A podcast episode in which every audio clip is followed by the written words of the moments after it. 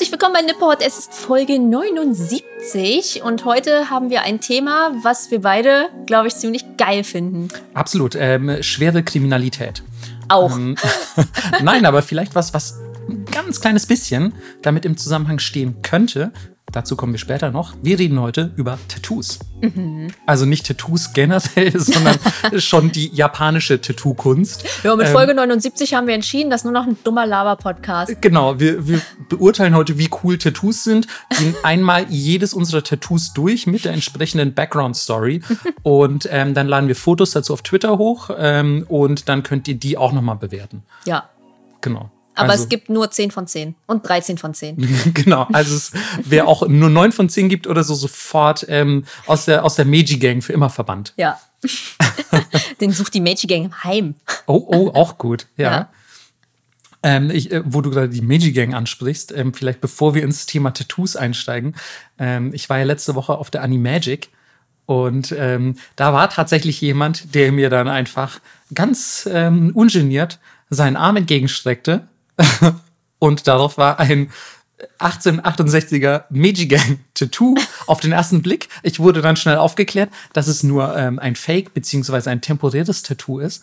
Aber selbst da denke ich mir, hä, wie macht man denn? Also ist es so easy, aus irgendwie einem Bild im Internet da so, so ein Stencil zu machen? Ich kenne mich da leider überhaupt nicht aus, weil ich denke mir einfach meistens, ja geil, das tätowiere ich mir gleich richtig. Doch, das Aber- gibt's. Ich hatte das so auch als Teenie. Aber das sah so, richtig gut aus. Ja, ich hatte so Tattoo-Designer noch auf so einer CD. Oh, und wow. dann habe ich das alles ausgedruckt und war komplett voll. Das ist ja mega geil. Ja, das hat meine Mutter jetzt davon, dass sie mir sowas gekauft hat. Deswegen sehe ich jetzt so aus, wie ich aussehe. Ja, du hast ja auch, äh, du hast auch erzählt, dass du so ein, was war das, so ein Barbie-Modedesign-Spiel Ja, hattest oder so. voll. Also deine Computerspiele haben dich anscheinend maßgeblich beeinflusst. Absolut. Ähm, ich, äh, ich muss auf jeden Fall sagen, so das hat mich richtig hart abgeholt. Also ich war, war unabhängig davon, dass das nur temporär war, war ich sehr begeistert von, weil die Person auch sonst keine anderen Tattoos hatte. Ähm, und ich muss auch direkt sagen, ähm, wenn wir Namen ausgetauscht haben, es tut mir wahnsinnig, wahnsinnig leid. Ähm, du warst ein super sympathischer junger Mann, aber ich erinnere mich leider nicht an deinen Namen. Willst du ihm einen geben? So, was war das Gefühl, was du bekommen hast? Ähm, Johnny McCool. Wow. Ja, also er war schon, er war Nice. ein, ein geiler Typ, super sympathischer Typ und generell einfach wieder super viele sympathische Menschen, ähm, die auch teilweise dann natürlich am Stand vorbeikamen und äh, sich als äh, große Nippot-Fans geoutet haben. Und auch da muss ich wieder sagen, ach, ihr lasst mir einfach auf jeder Messe das Herz ein bisschen äh, aufgehen. Ähm, und nicht, also es ist kein, kein Krankheitsbild. So, ich meine, das metaphorisch, also das freut mich einfach sehr. Ähm, also es war, war super schön. Es war auch eine Dame da und auch an deinen Namen. Ich bin so schlecht mit Namen. Äh, stimmt's Miranda? ähm, äh, Melissa meine ich. ähm, weil ich erinnere mich auch an deinen Namen nicht. Aber sie war schon auf der Dokumi bei uns und hat einfach nochmal ähm, betont, dass der Schneckenmann die beste Story aller Zeiten ist. Ist, ja, es ist schon, ist auch wirklich gut. Äh, Das, also ich konnte da auf jeden Fall sofort zustimmen. Und ähm, auf der Animagic jetzt haben wir direkt nochmal, ich habe das direkt gespürt, dass wir nochmal über den Schneckenmann einfach so eine tiefe Verbundenheit rausgeholt haben. Und das war richtig, das war richtig gut. Ähm, Bitte nächstes Mal im Schneckenmann-Cosplay. genau, also sie war tatsächlich auch im Cosplay. War's aber es war, es war kein Schneckenmann, deswegen, also auch hier leider Abzüge in der B-Note. Beim nächsten Mal bitte ein bisschen mehr Dedication. nein, nein, Quatsch, nein. Ähm, aber so ein Schneckenmann-Cosplay ist natürlich, die Frage ist auch, es gibt ja kein Bild. Wie sieht der Schneckenmann eigentlich aus? Ja, das äh, muss jeder für sich selber rausfinden. Das, äh, das stimmt. Und auch da könnte man natürlich mal wieder die Nippot-Künstler und Künstlerinnen aktivieren und sagen, hey, wenn ihr Schneckenmann-Fanfiction zeichnen möchtet, Fanfiction gleich. Haltet mich da bitte raus. Mich bitte nicht. Ähm, okay, von mir aus Fanart. Ähm, aber ich meine, vom Fanart bis zur Fanfiction ist es ja nicht mehr weit. Das stimmt. Ähm, zum Beispiel jetzt nur mal eine kleine Inspiration. So Schneckenmann-Fanfiction mit Marco. Los geht's. Oh mein Gott. Und dann, okay, was ich von mir nehmen würde, wäre so ein Ukiyo-e, äh, so ein Holzschnitt, so der, der Traum der Fischersfrau, aber ne, mit, der Schneck, mit dem Schneckenmann. Das würdest du von dir haben wollen? Ja, wenn es in dem Style ist, ja. Ich glaube, Melissa hat euch gerade einen Freifahrtschein dafür gegeben, Porn von ihr zu zeichnen, solange es in einem japanischen Holzschnitt stattfindet. Absolut. Okay, wow. Aber auch so gedruckt. Okay, okay. Das kommt dann alles in unsere Schungersammlung. Ja, ich, also ich würde, ich würde auch Linolschnitt akzeptieren. Oder Kartoffeldruck. Ach, guck, ähm, ich hatte jetzt ähm, noch an Kupferstich gedacht. Wie sieht's Auch da okay. aus bei dir? Auch okay. Das ist ja wirklich nett. Ja. So. Ähm, also da habt ihr es gehört, wenn ihr eine dieser Kunstformen beherrscht, äh, tobt, tobt euch einfach mal aus. Ähm, und um wieder kurz äh, die, die Brücke zurückzuschlagen, ähm, es war auf jeden Fall mega nett, dass ihr vorbeigekommen seid. Ähm, wir wissen euer Lob sehr zu schätzen. Ich habe es natürlich auch sofort an Melissa ausgerichtet. Und ähm, wenn ihr uns irgendwo auf einer Messe oder so mal antrefft, äh, kommt voll gerne, zumindest bei mir vorbei. Melissa ist ja immer sehr abweisend, aber ich bin da mega offener Typ. So kommt rum, äh, sagt was auch was wir besser machen können, was wir was euch gut gefallen hat und so. Ich äh, nehme das mit Handkuss und ich freue mich auch einfach mit euch ins Gespräch zu kommen. Deswegen vielen Dank an alle, die vorbeigeschaut haben. Äh, heute muss ich auch mal reingrätschen, weil auch voll viele Leute im Laden waren und auch äh, Pakete geschickt haben und so. Also äh, ja, wenn ihr in Berlin seid, schaut auch bei mir vorbei. Das war sehr süß. Auf jeden Fall. Also wir haben, äh, muss man auch nochmal sagen, Melissa hat mir auch schon diverse Fotos dann per WhatsApp zukommen lassen. Äh, so süße Sachen in Melissas Laden bekommen. Da auch nochmal wirklich ganz, ganz herzlichen Dank. Yes. Also wenn das nicht äh, Top-Tier-Community ist, weiß ich auch nicht. Ja, dann weiß ich auch nicht. Top-Tier-Community übrigens auch digital vorhanden. Wir haben nämlich schon wieder neue Patrons. Das ist in der Tat richtig. Ähm, und wir begrüßen an Bord der MS Nippot die gute Fee.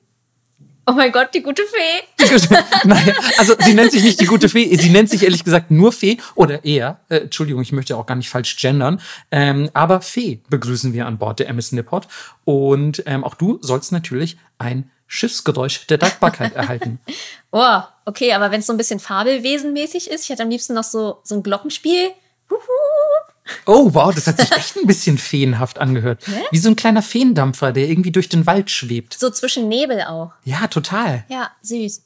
Oh, geil. Ja, nicht schlecht. Also, ey, ganz ehrlich, überlegt mal, ne? So die ersten Schiffsgeräusche, die Melissa gemacht hat, so, das war noch richtig, naja, ich sag mal, da war noch Luft nach oben. Und jetzt mittlerweile, das ist schon richtig so Pro-Level-Schiffsgeräusche. Ja. Was wir natürlich auch nur euch Patreons äh, zu verdanken haben. Deswegen ähm, vielen Dank an dich, Fee, und vielen Dank natürlich auch an alle anderen Patreons. Yes. Ähm, wir müssen gleich sagen, das hier wird nicht eine Folge bleiben, sondern es werden tatsächlich zwei Folgen. Wie du kurz so Luft geholt hast und Ja. die Leute vielleicht gedacht haben, oh Gott, jetzt sagt sie 17 Folgen oder so. und, und in jedem, in jeder wird nur ein anderes langweiliges Marco-Tattoo besprochen. Ähm, nee, es ist eine Doppelfolge, wie ihr vielleicht dem Titel dieser Folge auch schon entnommen habt, denn eigentlich nummerieren wir sonst nicht durch, wenn es nur eine Folge gibt. Ja. ähm, genau, es wird eine Doppelfolge, weil, und ich denke auch, so viel darf man spoilern, ähm, in Folge 2 wird endlich mal wieder ein Gast mit uns quatschen. Und ähm, ich freue mich da wahnsinnig drauf. Ähm, auch wenn ich das vielleicht ebenfalls schon spoilern darf. Ähm, Melissa wird das Interview führen, aus zeitlichen Gründen. Es tut mir wirklich, wirklich leid. Ähm, aber ich kann euch auf jeden Fall versprechen, es wird unfassbar fucking interessant. Ja, voll. Also ich war richtig so, ich will am liebsten noch drei Stunden zuhören, aber dazu nächste Mal mehr. Es soll ja spannend bleiben. Eben. Ähm, und äh, wo wir jetzt schon quasi die Zukunft teasern, teasern wir noch einmal kurz zurück in die Vergangenheit. Ähm, und äh, dann sage ich doch, freut euch schon mal auf Markus Geburt. Nein. ähm, aber hört doch vielleicht noch mal in Vorbereitung auf diese Folge in die Yakuza-Folge rein, was auch eine Doppelfolge war. Denn es kann potenziell thematische Überschneidungen geben. Oha, Hausaufgaben. Ja, also es ist nicht so mega streng. Das heißt, es sind eher so freiwillige Hausaufgaben, die niemand macht. Ähm, aber wir wissen ja auch, dass die Meiji Gang sehr, ähm, sehr äh, viel Hingabe an den Tag legt. Das heißt, ähm, vielleicht hört ihr noch mal rein. Aber vielleicht kommen wir auch langsam zu Tattoos, Melissa. Was meinst du? Ja, los geht's. Dann sag mal, wie ging's los? Ich habe gehört, man muss sehr weit zurück diesmal. Ähm, tatsächlich, ähm, aber, und du, du leitest richtig ein, denn wie immer werde ich die Geschichte so ein bisschen behandeln für euch, weil Melissa hasst Geschichte einfach. Das ist korrekt. Ja, also das hast du, glaube ich, auch schon mehrfach betont. Einfach so, boah, Geschichte mega lame. Ähm, auch an meine Jahreszahlen-Homies. Ähm, ich Ich, also ich weiß, wir sind, wir sind real, wir bleiben real. Und ähm, so Leute wie Melissa, die brauchen wir gar nicht. Ähm, Gut, dann ab jetzt. nein, nein, bitte nicht, bitte nicht. Aber ich, ich möchte einfach nur meine Empörung darüber zum Ausdruck bringen, dass du mit der Geschichte nichts anfangen kannst. Ich hoffe jedoch, dass dir die Tattoo-Geschichte ein bisschen eher liegt. Ähm, doch bevor ich in diese einsteige, vielleicht sollten wir einmal kurz sagen, was es denn mit dieser Begrifflichkeit des Irizumi auf sich hat. Denn ähm, man hört immer wieder in Bezug auf japanische Tattoos Irizumi, Irizumi, Irizumi. Was ist denn eigentlich Irizumi? Irizumi an sich bedeutet erstmal gar nichts außer Tinte hineintun, hineingeben, hineinmachen. Ähm, und das ist natürlich bei einem Tattoo auch so der Fall. Ähm, das Ding ist allerdings, Irizumi ähm, bezeichnet erstmal nur quasi diesen Akt des Tätowierens selbst und ist an sich eher ein bisschen negativ konnotiert. Tatsächlich. Okay, aber wenn ich das nicht sagen kann, was sage ich stattdessen? Auch da gibt es potenziell mehrere Wörter, aber sehr verbreitet wäre Horimono. Ähm, Hori ist, ähm, kommt von Horu, äh, quasi etwas eingravierend, was ja auch im weitesten Sinne beim Tattoo der Fall ist. Und Mono ist einfach die Sache, also eine ein, eingravierte Sache, eine eintätowierte Sache. Und das ist auch, wie ich las zumindest, ich unterhalte mich tatsächlich sehr wenig mit japanischen Tattoo-Artists, aber ähm, in der japanischen Tattoo-Szene ist Horimono wohl das am weitesten verbreitete Wort. Es gäbe allerdings auch noch das Wort Waburi, was ihr vielleicht auch schon gehört habt. Und ihr hört schon, es ist immer so dieses Hori oder Bori. So, das wird uns heute noch verfolgen, dieses Wort, also Horu, das, das Eingravieren. Und kleiner Spoiler, es ist nicht das Wort der Woche, aber so das zweite Wort der Woche vielleicht. Mein Gott, das Wort der Woche heute auch. Es, ist, es ist wichtig, Melissa. Ja, es ist wichtig. Es aber ist- ich, ich hätte ein anderes erwartet, sagen wir mal so. Findste? Ja, Okay. Aber seid gespannt. Jetzt. Ja, okay, okay, Ja, ja. okay. Aber äh, zurück zu Waburi. Äh, Wa ist die, ähm, ist die Silbe quasi für Japan. Ähm, also die japanische Meißelung, wenn man so will. Auch die wird quasi für Tattoos im japanischen Stil verwendet. Ihr merkt schon, wie immer gibt es einfach sehr viele ähm, äh, Begriffe im Japanischen, um irgendwie eine Sache zu beschreiben mit leichten Nuancenunterschieden. Warum Idezumi beispielsweise ein wenig negativer konnotiert ist, das werden wir erfahren, wenn wir uns mit der Geschichte des Tattoos in Japan beschäftigen. Und wie Melissa schon ganz richtig gesagt hat, müssen wir sehr, sehr weit zurück. Das liegt einerseits daran, dass es anscheinend so eine sehr intrinsische äh, Präferenz des Menschen ist, sich körperlich zu verzieren. Keine Ahnung. Also ich frage mich immer so ein bisschen, wie sind so wirklich die ersten Tattoos entstanden? Ne? Was haben die Leute damals gedacht, dass sie sich sagten so, ja, ich mache jetzt da Farbe unter meine Haut, idealerweise permanent und so. Also es ist Ich weiß nicht, aber ja, weil wenn wir, wenn wir nämlich zurückgehen in die überraschend mittelmäßig dokumentierte Geschichte des Tattoos, boah, aber schon ich, weit zurück dafür. das stimmt, aber ich finde insgesamt hätte ich ähm, nicht nur beim japanischen Tattoo, auch Tattoo insgesamt, ähm, hätte ich sogar noch mehr Informationsflut erwartet. Wenn man mal überlegt, wie viel Informationsflut beispielsweise so Dinge wie, wie Bonsai oder so bieten, fand ich auch hier wieder ein bisschen überraschend, dass, ähm, dass es beim Tattoo stellenweise, ja, zumindest geschichtlich große Sprünge gab und so. Ach so, ja. Ja, genau. Also, aber insgesamt ähm, natürlich weiß man schon ungefähr, woher das kommt. Worauf Melissa anspielte, ist, dass wir uns bis, ja, sagen wir mal, ungefähr 10.000 vor Christus zurückbegeben müssen. Teilweise sogar noch weiter, aber wie ihr euch vorstellen könnt, ist ähm, diese Zeit nicht ganz so gut dokumentiert wie, weiß ich nicht, die 1980er. Ähm, und man vermutet allerdings, dass in Japan das Tätowieren circa ab 10.000 vor Christus zu einer gewissen Mode wurde. Mode natürlich auch nur im entferntesten Sinne, weil nicht eindeutig belegt ist, aus welchen Zwecken die Menschen sich damals alles tätowiert haben. Man muss Rückschlüsse ziehen durch die sogenannten Dogu. Ähm, das sind ja kleine verzierte Figuren, die man bei Ausgrabungen gefunden hat. Und diese Figuren tragen eben Verzierungen oder Ornamente, die an Tattoos erinnern. Und deswegen denkt man sich so, hm, ja, das bedeutet wahrscheinlich, dass Menschen damals ähnliche Tattoos hatten. Wofür die waren, ist natürlich immer naheliegend zu denken, dass das spirituelle Konnotation hatte und so. Aber wie gesagt, wofür die waren, ist natürlich nicht eindeutig belegt. Im Jahre 300 vor Christus oder man muss sagen ab 300 vor Christus, also so mit dem Beginn der Yayoi-Zeit, ähm, gibt es auch Berichte chinesischer Reisender, die quasi nach Japan gefahren sind und ähm, dort tätowierte Menschen entdeckt haben.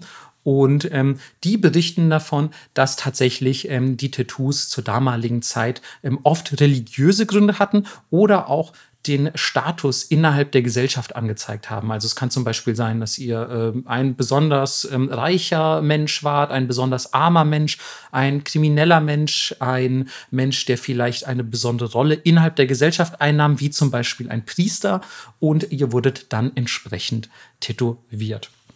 Ähm, ganz besonders, ähm, ähm, ja, sage ich mal, verbreitet sind ähm, Tattoo-Künste auch bei den Ainu, also den, den indogenen äh, Bevölkerungsgruppen Japans im Norden, ähm, die sehr oft ähm, einerseits aus religiösen und andererseits aber auch aus sozialen Gründen tätowiert wurden.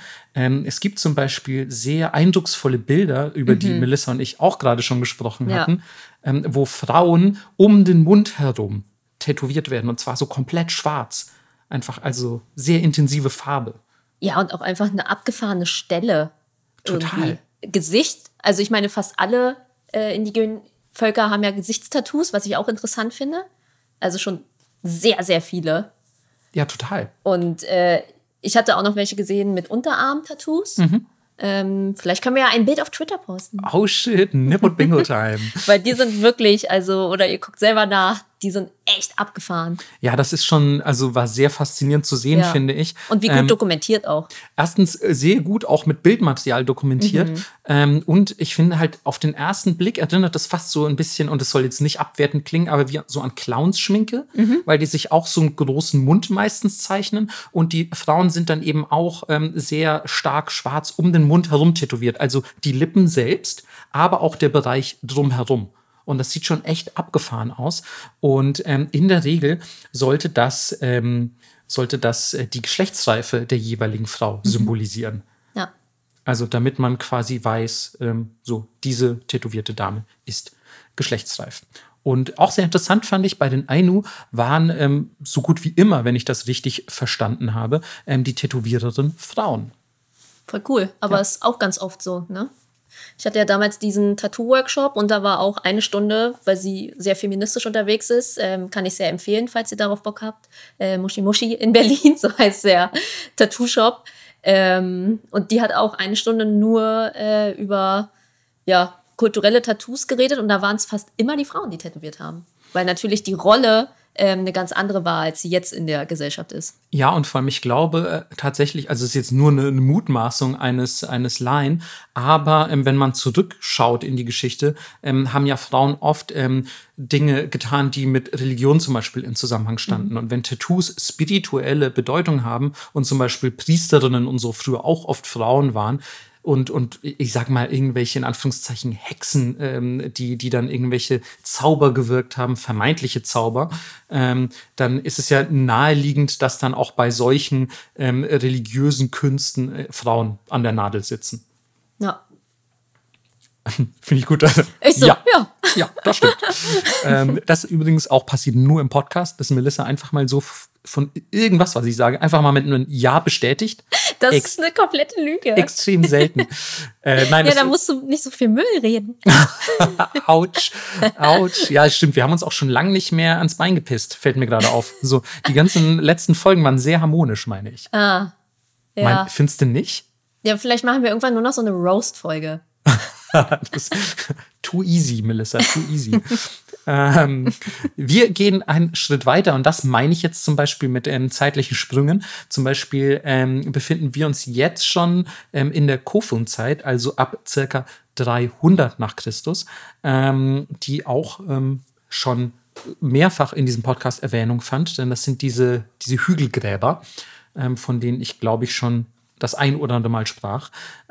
und in dieser Zeit entwickelt sich angeblich zum ersten Mal so eine erste negative Konnotation von Tattoos, weil wohl damals zum aller, allerersten Mal ähm, auch Kriminelle bzw. Gefangene mit Tattoos markiert wurden. In welcher Form auch immer. Es ist nicht mehr eindeutig überliefert, wie genau die markiert wurden. Manche sagen, da hat man nur einen einzelnen Strich verwendet. Manche sagen, das waren irgendwelche größeren Symbole oder so. Ähm, ich habe unterschiedliche Infos dazu gelesen. Ich habe tatsächlich aber auch gefunden, umso schwerwiegender dein Verbrechen war, Mhm. umso krasser war das Tattoo und auch die Stelle. Also umso sichtbarer war auch die Stelle. Das habe ich für die Zeit, in der das dann tatsächlich wieder zum Thema so, wurde. okay, ja, ja. Ähm, aber damals in der Kofun-Zeit, ähm, man muss natürlich sagen, das ist ja auch wahnsinnig lang her, das ist jetzt fast 2000 Jahre her, sind die Dinge natürlich so mittelgut äh, dokumentiert wurden. Ähm, vor allem war das damals noch nicht, ähm, glaube ich, eine komplett gängige Praxis. Wie gesagt, ich beziehe mich hier auf die Texte, die ich gelesen habe. Es kann natürlich sein, dass es irgendwelche ähm, Tattoo-Anthropologen gibt, die sich wahnsinnig gut damit auskennen. Äh, dann korrigiert mich sehr gerne. Aber es war wohl quasi ja, eher punktuell, aber schon so, dass man eben wusste, so, ah, ein Tattoo kann auch eine negative Konnotation haben, was man ja über ähm, Tattoos auch heute in Japan noch sagen wird. Dazu kommen wir gleich noch. Ähm, ich merke übrigens, dass ich so ganz seltsam manchmal, wenn ich moderiere und so einen Satz beende, kennst du das, wenn du dann so in so eine langsamere Spreche reinkommst? Ja, weil Ich weiß- deine Notizen keine Absätze haben und du nicht weißt, wo du bist. Nee, ehrlich gesagt, glaube ich, mache ich das auch, wenn ich, ähm, wenn ich einfach nur so spreche. Ah, Aber, also ich glaube, weil man das bei Moderatoren, die so, weiß ich nicht, im Fernsehen irgendwas moderieren oder so, so sieht und dann glaubt, dass das so sein muss. aber das hat mir wirklich auch gerade Tagesschau-Vibes bekommen. Ich hatte ja, das ja, Gefühl, vielleicht, aber genau, das meine ich. Also vielleicht hast du irgendwie die Tagesschau einmal zu oft geguckt oder so. ich hatte auch das Gefühl, du guckst so von dem rechten Prompter jetzt in den linken. Weißt du, wenn du so mit deinen Papieren so auf den Tisch haust Ja. und damit, und damit jetzt zurück in den Soester Zoo. Ja, genau. Und äh, hier kommt Gundula Gause mit dem Sport. ähm, Mann. Okay, also mal gucken. Ähm, ich sag mal so, wenn Leute von der ARD zuhören, ähm, ich, ihr habt meine Nummer wahrscheinlich von meinen vielen Beschwerdebriefen. Ja. ähm, so, zurück zu den Tattoos. Ähm, was ich viel interessanter finde, ähm, als diese erste dokumentierte negative Konnotation, waren, ähm, die, wie die ersten historischen oder semi-historischen ähm, Werke der japanischen Literatur damit umgingen, die ähm, wie genau nochmal heißen, Melissa? Ich habe gerade getrunken und nicht zugehört, es tut mir leid. Alter Schwede, das ist so, wenn du jetzt 1602 gesagt hättest, also es wäre auf jeden Fall ein echter Burner gewesen, ähm, weil ich dich sonst gerne nach dem Beginn der Edo-Zeit frage. Aber ähm, gemeint sind Kojiki und Nihon Shoki. Ähm, Achso, das hätte ich tatsächlich gewusst sogar. Mm, Ja, ja, Hätte ich zugehört. Oh, wie, ich, oh, wie ich das gewusst hätte. Ey, ganz ehrlich, ich hab's so gewusst. Ich hab's so gewusst, Herr Müller. Ey, ich hab ganz ehrlich, können Sie nicht ein, einen halben Punkt geben? Ich habe auch eine lustige Ente hinten auf die Klausur gemalt. Ja, okay, da würde ich tatsächlich einen halben Punkt geben. Je nachdem, wie lustig die Ente ist. Ähm, Sie ist mega lustig. okay, das ist nicht schlecht. Ähm, was ich eigentlich sagen wollte, ähm, Sie diese- tätowiert. die, eine Tattoo-Ente, eine Tätowierer-Ente. Ja. Ah, das Ein Otter. Ey, aber jetzt ganz ehrlich, ohne auch erneut die äh, Tattoos der Ainu verunglimpfen zu wollen oder so. Aber wenn man es direkt von vorne sieht, könnte es auch ein Schnabel sein. Wow. No. Ach man. Ähm, jedenfalls, ähm, diese beiden Werke, die ich gerade erwähnte, ähm, aus, dem, aus dem 8. Jahrhundert, ähm, beziehungsweise, ja, sieben, 712 war Kojiki, Nihon Shoki vergesse ich immer. Ich glaube 720. Ähm, Neues Tattoo. Oh ja, oh Gott, ich müsste mir eigentlich alle wichtigen so einen Zeitstrahl der japanischen Geschichte, dass ich mir tätowieren. Der Strahl ist ja schon da. Der Ach so, stimmt. Ja, ich habe tatsächlich, ich habe nämlich so eine, so eine, einfach eine kerzengerade Linie auf dem Unterarm, auf dem rechten. Und ähm, die ist noch unbeschriftet. Da könnte nicht nur eure Werbung stehen, sondern auch wann Kojiki und Nihon Shoki erschienen. Ähm, Einkaufszettel. oder ein Einkaufszettel. Wolltest du dir nicht mal auf die Hand so eine, so eine Liste tätowieren lassen? Ja, nee, ich, hätt- ich brauche einfach eine Linie auf meinem Handrücken, weil da schreibe ich mir mal Sachen hin, die ich auf jeden Fall nicht vergessen darf. Okay. Und damit das alles schön gerade steht, ne? So. Ja, ich finde das ganz lustig. Ja, das ist nicht schlecht. Notizzettel. Ich meine, wenn wir hier nicht in der Tattoo-Folge Tattoo-Ideen ersinnen, wo und wann dann? Oh Gott, falls jemand Bock hat, schickt uns gerne eure Tattoo-Ideen für uns. Oh Gott, das wäre so cool. Wenn was Cooles dabei ist, wir sind ja auch so blödsinnig unterwegs mit unseren Tattoos. ja, Äh, 1868. Ja. Also ich wäre super down. Ähm, Wenn's was wenn Geiles wenn's ist? was Geiles ist, bin Ja. ich richtig am Start. Das heißt, ihr könntet potenziell Einfluss darauf haben, was für immer meinen Körper ziert. Wäre geil. Ähm, aber zurück zu diesen beiden Geschichtswerken oder Semi-Geschichtswerken. Denn auch da fanden Tattoos schon Erwähnung und wie damit äh, quasi umgegangen wurde, finde ich sehr bezeichnend. Denn da steht drin, dass, naja, ähm, eigentlich Japan keine Tattoo-Kultur hat. Das sind eher barbarische Völker von außen, die sich mit Tattoos beschäftigen. Tätowierte in Japan sind eher Außenseiter. Und ähm, im Nihon Shoki stand dann auch, dass nur die ähm, Tsuchigumo, was eigentlich auch der Name eines Yokai ist, dieses, dieses Riesenspinnending, aber so bezeichnet man auch quasi in den Bergen und Berghöhlen lebende Banditen, ähm, ähm, dass die tätowiert sind. Also es war damals quasi schon klare Ansage, nee, nee, das ist irgend so ein ausländischer Quatsch und das ist nur für Kriminelle und ähm, so ein ehrbarer Japaner hat damit nichts zu tun. Also, dass das im 8. Jahrhundert schon losging, das äh, finde ich ehrlich gesagt, ja, ein bisschen, bisschen sad. Melissa anscheinend nicht. Ähm, und jetzt machen wir erneut einen großen Sprung, den ich abermals nicht begrüße, denn ich bin mir sicher, irgendwas Cooles, Tattoo-bezogenes ist in der Zwischenzeit auch irgendwann mal passiert. Ähm, aber wir begeben uns trotzdem in die Edo-Zeit. Die, ah, Melissa, ganz kurz, ähm, die Edo-Zeit hat wann nochmal genau angefangen? 1602? Nicht schlecht, nicht schlecht. Du kannst dich an Dinge erinnern, die vor fünf Minuten passiert sind. Immerhin. Ja, nicht, nicht schlecht. Ähm, und ähm, ja, auf jeden Fall ab der Edo-Zeit, ab 1602, ähm, entstehen dann auch so Trends ähm, dekorativer Tattoos, dass man jetzt wirklich sagt, ich will halt einfach cool sein. Also ich will einfach irgendwie ein geiles Motiv auf meinem Körper. Es muss jetzt nicht zwangsläufig religiös sein oder sonst was.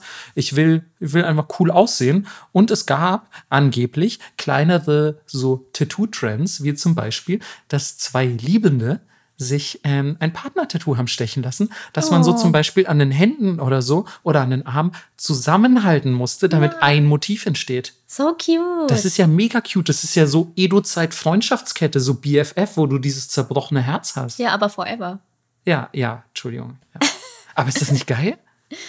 Äh, Du auch so BFF, ich so, aber forever. Richtig dumm. Ja, ja, B BFF, aber forever ist halt wie RIP in Peace.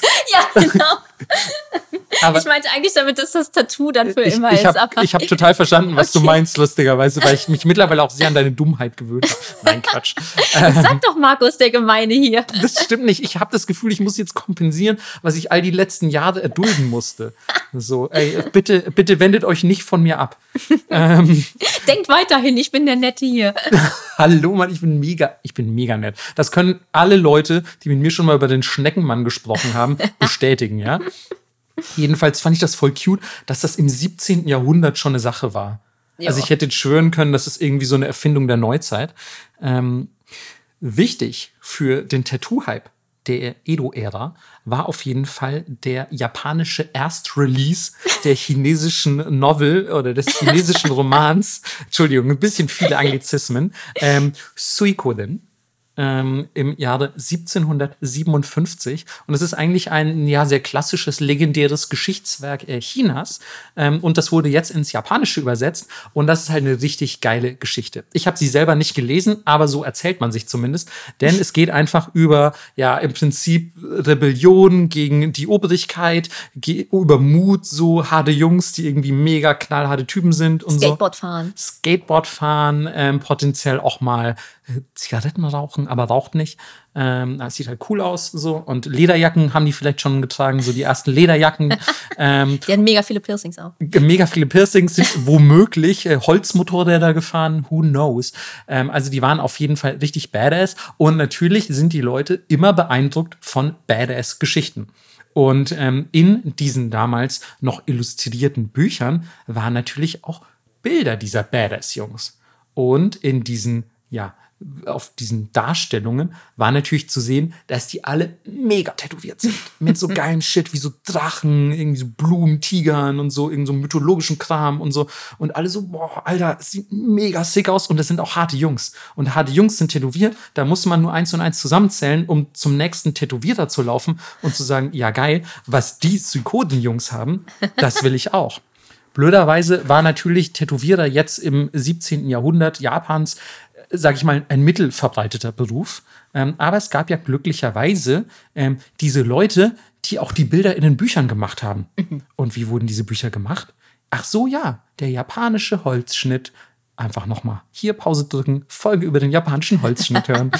und ähm, der Überlieferung zufolge wirklich also ich bin ganz ehrlich, ich habe äh, nach wirklich belegbaren äh, geschichtlichen Quellen gesucht, die das belegen, aber ich habe keine gefunden. Deswegen Word of Mouth hier so. Aber die Überlieferung besagt, dass ähm, sehr viele der damaligen Holzschnittkünstler und Künstlerinnen ähm, einfach dann mit ihren Holzschnittwerkzeugen, also sie haben noch nicht mal neue Werkzeuge gebraucht, einfach die Leute tätowiert haben.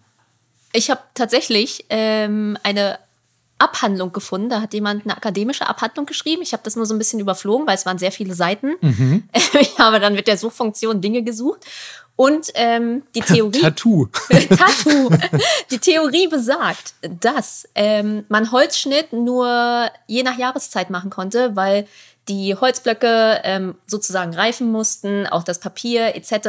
Also es gab wie so eine Season, um mhm. sich tätowieren, äh, um Holzschnitte zu machen und, um sich tätowieren und eben zu lassen. auch eine, um sich tätowieren zu lassen. Das ist korrekt. Ja. Ähm, genau. Und wer, wenn die nicht Holzschnittarbeiten gemacht haben, weil sie nicht konnten, ähm, aber eh schon im Saft waren, weil sie haben die Sachen ja gemalt und geschnitzt, haben sie Leute tätowiert. Wie geil. Mega schlau. Und äh, weißt du, was ich fast so schön finde wie diese Info? dass du mich mit Infos aus einer akademischen Abhandlung ergänzt. Das ist einfach a dream come true. Ja, ich hatte, ich hatte ja. ja sogar Geschichtssachen rauskopiert, aber dann habe ich mir deine Notizen angeguckt und war so, nee, das reicht mir jetzt hier. Ja, der hat ich schon wieder genug aufgeschrieben. Der hat genug aufgeschrieben. ja, aber die war richtig geil geschrieben und sehr interessant. Cool. Deswegen. Ja, geil. Ja, also und gratis. Wissen gratis im Internet. Wissen gratis, also ich meine, es gibt natürlich viel gratis Wissen im Internet, aber, aber oft Gutes. ist es schwer zu belegen, ob, ja. das, ob das Wissen auf Fakten basiert.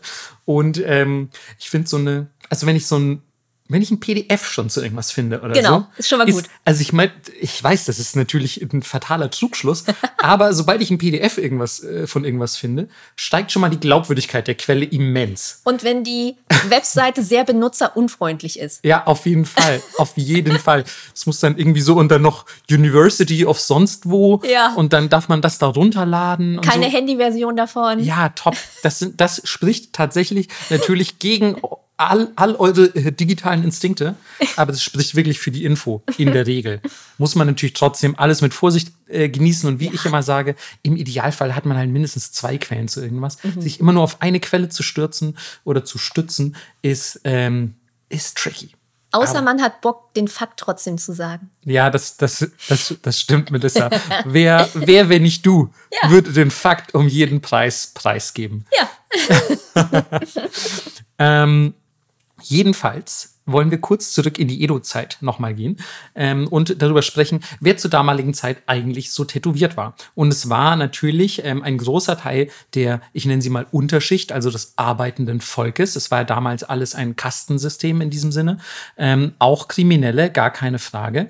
Ähm, es gab angeblich auch reiche Händler, die sich irgendwie ganz besonders elaborierte Tattoos und schöne Dinge leisten konnten. Und auch die waren stellenweise tätowiert. Und dann fand ich sehr interessant zu erfahren, dass auch gewisse Berufsgruppen, also spezifisch für ihren Beruf tätowiert mhm. wurden. Zum Beispiel Feuerwehrmänner. Ihr erinnert euch an Geschichten über Brände in Edo. Also es war alles aus Holz. Feuer war ein stetes Problem. Ähm, und Feuerwehrmänner hatten quasi wie, sagen wir mal, Schutzzeichen oder irgendwelche Schutzornamente auf die Haut tätowiert tätowieren. Oder auch Gottheiten. Oder natürlich Gottheiten. Ähm, genauso wie die Seemänner. Also Leute, die zur See gefahren sind, die dann entweder natürlich sich für einen besonders guten Wind irgendwie vielleicht ähm, ähm, Raijin und Fujin haben tätowieren lassen. Oder natürlich auch, und das stand tatsächlich so, äh, zumindest im Internet, ähm, um sich vor Seemonstern zu schützen. Oh, da kommt noch ein Punkt aufs Nippot-Bingo. Peter hat genießt. Peter hat gerade dreimal genießt. Das bringt mega Glück. Ja, ich dachte, im Mittelalter war das ein Zeichen dafür, dass man ein Hexer ist. Das ist sie auch. Hex, Hexenhund. Hexenhund. Ähm. Was ich äh, mega geil fand, was ich auch noch gefunden habe, dass teilweise das ganze Dorf zusammengelegt hat, weil Tattoos waren super teuer, komme ich später noch zu. Wie gesagt, die reichen Händler, die sich dann besonders tolle Dinge leisten konnten. Genau, weil kurz, um das zu erklären mit den reichen Händlern, die dürften damals nicht die gleichen Klamotten tragen wie die Leute am Hof. Und deswegen hatten sie dann ne, super teure Tattoos. Oder, äh, Fun Fact noch von mir an dieser Stelle, äh, das Innenfutter der Kimonos war dann aus super teurer Seide mit Goldfäden und so ein Kram. Geil. Ey, Melissa, ohne Scheiß, was du hier heute noch für Infopieces so zusätzlich reindroppst, ich bin richtig begeistert. Ja, und ich fand es einfach super cute, dass man im, im Dorf so Geld sammelt und sagt, ja, der braucht mehr Tattoos. Unser Feuerwehrmann, der braucht Ja. einfach auch noch ein Tattoo von irgendeiner Feuergottheit, damit der das Feuer besonders gut löschen Voll. kann. Und das war aber auch einer der Gründe, warum, äh, warum andere Leute dann Tattoos wollten, weil das waren ganz oft auch zum Beispiel die, die oben sowas ähnliches wie die Schornsteine sauber gemacht haben. Mhm. Und das waren aber ganz oft so junge, buffe Dudes, die halt voll sexy waren. Und deswegen waren alle so, hm, ich glaube, ich brauche auch Tattoos. Geil. Das ist ja wundervoll. Stand das auch in dieser akademischen Arbeit? Nee, das, das habe ich in einem Podcast gehört, lustigerweise. okay. Aber es hört sich für mich sehr plausibel an. Das hört sich in der Tat sehr Und wenn es sich mit an. deinen Fakten deckt, dann wird es wohl wahr sein. Äh, das stimmt. Also, also es deckt sich, ich meine, die jungen buffen Dudes nicht, aber ähm, die, reichen, die reichen Kaufmänner. äh, das deckt sich auf jeden Fall. Ähm, wie ihr auf jeden Fall aus unserer Erzählung entnehmen könnt, äh, Tattoos waren einfach wahnsinnig beliebt zur damaligen Zeit, also in der Edu-Periode. Und das, obwohl Tattoos an sich eigentlich so in ihrer Praxis sehr krass im Kontrast zur konfuzianischen Lehre standen.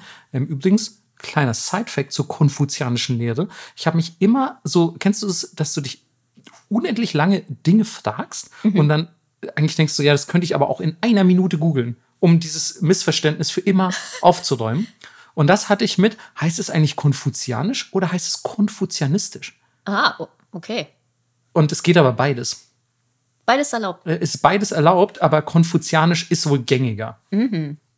Ähm, deswegen, ja, es ist die konfuzianische Lehre. Die Lehre des Konfuzius kann man auch sagen, wenn man sich gar nicht erst mit dem Adjektiv rumschlagen will.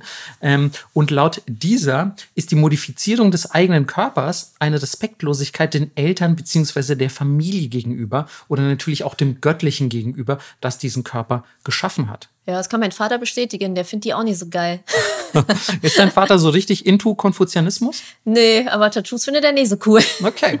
Ja, die Unversehrtheit des Körpers ist, glaube ich, auch was, was so kulturübergreifend für viele Leute einfach wichtig ist. Mhm. Ja. Also selbst meine Eltern und meine Oma und so, die waren alle so, ja, aber das, also dein Körper. Ja. So der, der Körper. Das für immer. Ja, genau. Und aber der Körper ist doch jetzt quasi beschmutzt, dreckig, also ja, oder verschönert. Ja. Also, also, keine Ahnung, klar ist die Wand nicht mehr weiß, wenn du ein Bild drauf malst, aber es kann ja auch ein schönes Bild sein. Mhm. Ähm, nun gut, jedenfalls ähm, waren die Samurai, der Shogun und Co., also die, die Kriegerkaste, ähm, den konfuzianischen Lehren sehr zugewandt. Und deswegen fanden die das komplett scheiße.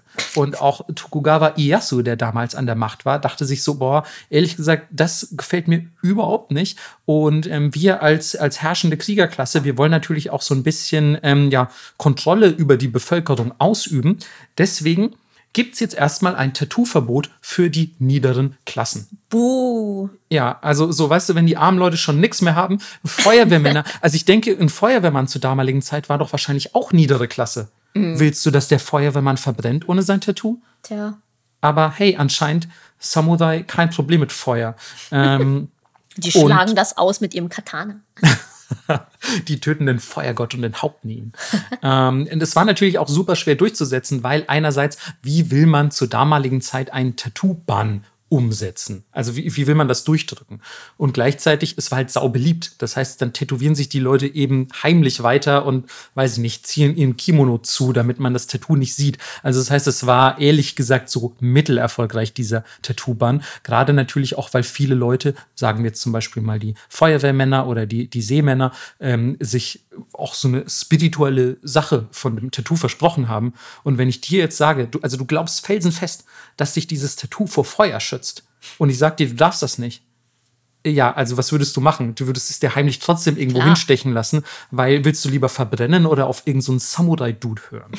Und ähm, ja, deswegen, wie gesagt, mittelerfolgreich. Ähm, die Leute waren nicht begeistert von dieser willkürlichen ähm, Anwandlung der Militärdiktatur.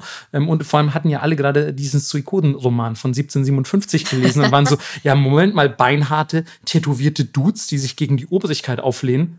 Ja, nee, wir tätowieren uns erst recht weiter. Ist, doch, ist doch genau diese Situation. Wir gönnen richtig rein. Und ähm, wenig später, im Jahre 1720, ähm, wurde dann die Praxis des sogenannten Bokeh etabliert. Und Bokeh ist eine, eine Praxis, die aus dem alten China übernommen wurde. Und das ist das, was du womöglich vorhin meintest, denn das ist die Kennzeichnung von Verbrechern durch ein Tattoo. Je nach Schwere des Vergehens, ähm, je nach Art des Vergehens. Ähm, und das fängt bei ganz einfachen Dingen an, wie dass man zum Beispiel so eine Linie um den Unterarm bekommen hat, was ich heute auch manchmal bei Leuten sehe. Also es ist einfach irgendwie so auch so ein, so ein modisches Ding geworden. Ist ja auch ganz cool, so eine Linie um den Arm irgendwie. Und ich habe ja auch zum Beispiel eine Linie den Arm entlang. Ist jetzt auch nicht so ein großer Unterschied. Ähm, wahrscheinlich wäre mein Tattoo in der Edo-Zeit irgendwas super Verwerfliches gewesen. Nee, das hättest du auf der Stirn dann. Ja, das Stimmt, genau. Melissa leitet äh, schon galant über. Denn ähm, es kann auch einfach sein, dass so ein fetten Kanji auf die Stirn tätowiert wurde, je nachdem, wie gesagt, was ihr ähm, begangen habt. Allerdings las ich, dass das nur angewendet wurde für Nicht-Gewaltverbrechen. Mhm. Also für alle Verbrechen, die quasi jetzt zum Beispiel nicht Mord waren oder so. Mhm. Wahrscheinlich wurde man für Mord eh gleich gehängt ja, oder so. Gleich Katana-Test, tschüss. Ja, genau, gleich Katana-Test und ab geht's. ähm, deswegen ähm, war das wahrscheinlich eine relativ schnelle Sache. Für alles andere gab es dann ein Stirntattoo. Aber das war ja, also was ich gelesen habe, das war ja teilweise auch du kannst jetzt entweder hier in Knast oder äh, alle anderen Konsequenzen haben oder du wirst halt tätowiert und verbannt. Genau.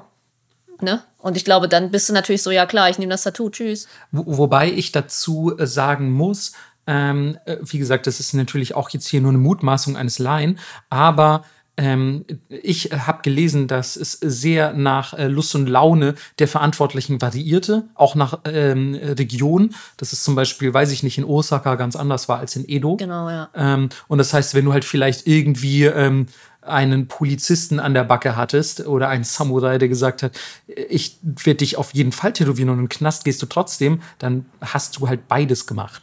So, also ich glaube, es wäre wahrscheinlich äh, auch nicht nicht möglich gewesen, alle wieder auf, auf freien Fuß zu setzen, nur nachdem sie irgendwie einen Strich um den Arm bekommen haben keine Ahnung. Ich äh, finde es auf jeden Fall ein gewagtes System, weil so Leuten Kanjis auf die Stirn tätowieren, ja, wirkt schon ziemlich final so in der Sozialtauglichkeit.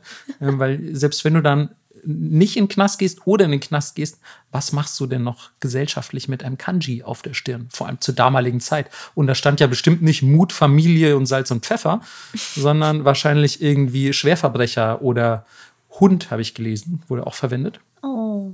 Ja eine Beleidigung für alle Hunde. Ja. Eine etwas ähm, nicht unbedingt erfreulichere, aber harmlosere Praxis gab es im Rotlichtmilieu. Ähm, auch da waren Tattoos wohl sehr beliebt, denn manche der Kurtisanen, Prostituierte, wie auch immer, haben sich wohl zusammen mit gewissen Freiern einen Punkt tätowiert, damit quasi so, ein, so eine Verbundenheit entsteht. Ja.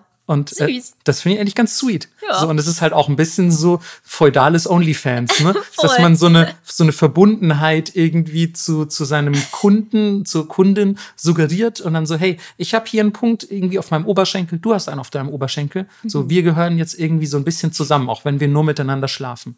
Top-Tier-Supporter. Das ist wirklich Top-Tier-Supporter. so, aber also ich finde es irgendwie sehr, sehr spannend, dass ja. es das gab. Und auch vor allem Punkte sind ja echt harmlos. Die nimmt man mal schnell mit, egal ob man Tattoos will oder nicht. Ja. Und äh, diese Punkte, als auch die meisten anderen Tattoos, wurden damals echt einfach mit Nadeln an Bambusstäben gestochen. Also sehr, sehr martialische Praxis noch. Ähm, und als Tinte ähm, gab es eigentlich nur schwarz und rot, weil für das Rot hat man Zinnoberpigment verwendet, was dann auch wegen des Quecksilberanteils ähm, teilweise richtig langes Fieber verursachte und natürlich nicht so besonders gesund war.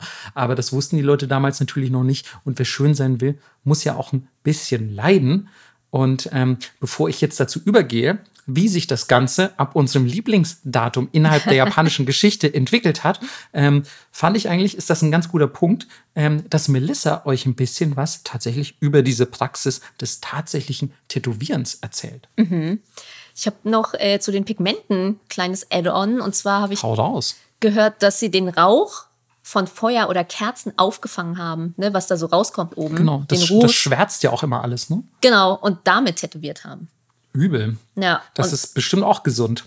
Und ich habe eigentlich gefunden, dass es auch noch andere Farben gab, aber die waren super selten, weil es halt super schwierig war, die herzustellen. Also Gelb zum Beispiel war so Top-Tier.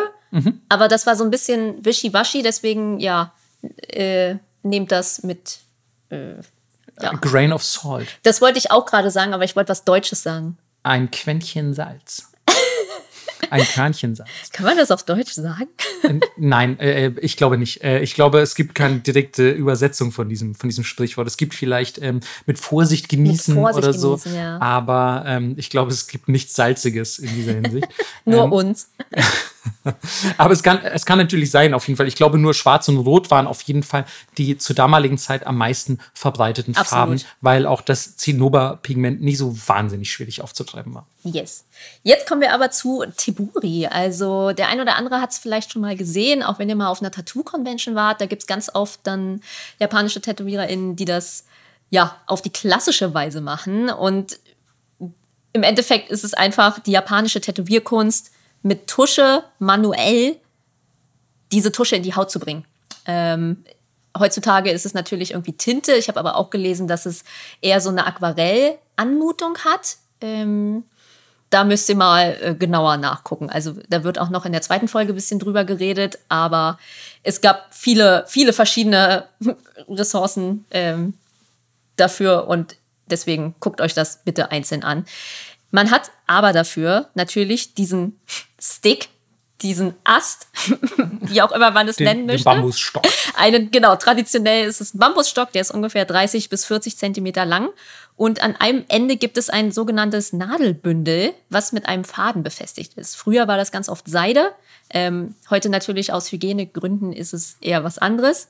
Und diese Stöcke waren teilweise mega krass kunstvoll geschnitzt. Also du hast wirklich wie so Drachen oder ähm, andere Sachen, wofür vielleicht auch ähm, die Tätowierenden stehen und die kann man auf jeden Fall auch noch mal nachgucken, weil die sahen echt crazy aus.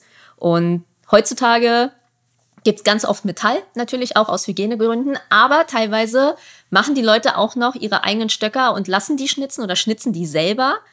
Deswegen ist es aber in einigen Ländern verboten. Ist ja auch klar. Weil, also man muss dazu sagen, bei Tattoos ist natürlich ein hygienischer Standard Voraussetzung. Das macht schon auch ein bisschen Sinn, muss man zugeben. Genau. Also ähm, ich finde beides tatsächlich okay. Zum einen, klar, der Hygienestandard muss gehalten werden. Zum anderen fände ich es aber auch persönlich geil, von so einem Drachen Bambusstock tätowiert zu werden. Hey, voll. Also es steht ja auch immer noch so ein bisschen auf meiner Liste, wenn ich ganz ehrlich bin. Same. Einfach so ein klassisches Tebori-Tattoo irgendwie zu bekommen. Das Ding ist, es gibt, glaube ich, niemanden, der mir was ohne Schwarz tätowieren würde. Ja, ähm, das muss man vielleicht, äh, kommen, wir- kommen wir auch gleich noch Ja. dazu. Aber also ich glaube, ohne Schwarz wird generell schwierig. Ja, voll. Das gehört dazu. Auch wenn das Schwarz tatsächlich bei Tibori nicht richtig schwarz ist. Ähm, das kriegt ja immer eher so ein, ne, so ein Aquarell, so eine Aquarellanmutung, aber naja. Ja, ich müsste erst mal gucken, ob es jemanden dann gibt, der ohne, Ohne Farbe, Farbe. macht. Ja. wir sind beide Wir richtig sind so. beide hm. speziell. ja. Naja, ähm, wir kommen mal noch kurz zu den Nadeln, weil das ist super interessant, weil wie gesagt, es sind Nadelbündel. Ne? Ihr kennt das vielleicht, wenn ihr schon mal tätowiert worden seid. Du hast vorne eine Nadel drin oder maximal so ein paar ähm, und dann donnert das da in die Haut. Aber falls euch Blackwork was sagt, das sind so große schwarze Flächen, die Menschen tätowiert werden, die müssen ihre Nadeln ja auch selber zusammenlöten oder schweißen. Also schweißen ist wahrscheinlich ein bisschen viel, zusammenlöten eher. Und so ist es bei Tibori auch. Die Leute müssen ihre eigenen Sachen selber bauen. Heißt, du musst nicht nur tätowieren lernen, sondern du musst auch lernen, dein Handwerkszeug zu machen, was ich super cool finde. Das ist wirklich cool. Und dass dich das abholt, wundert mich überhaupt nicht. ähm, aber auch äh, geil, ich wusste ehrlich gesagt nicht, dass man für Blackwork das auch macht. Genau, weil die, du kannst das einfach nicht kaufen in der Größe. Und du willst natürlich ähm, möglichst schnell arbeiten, um Ja, den klar. Kundinnen die, den Schmerz zu ersparen. Ja, ja, auf jeden Fall. Also, wenn du so siehst, da haben ja Leute wirklich einen ganzen Arm, der komplett schwarz ist. Einfach. Genau.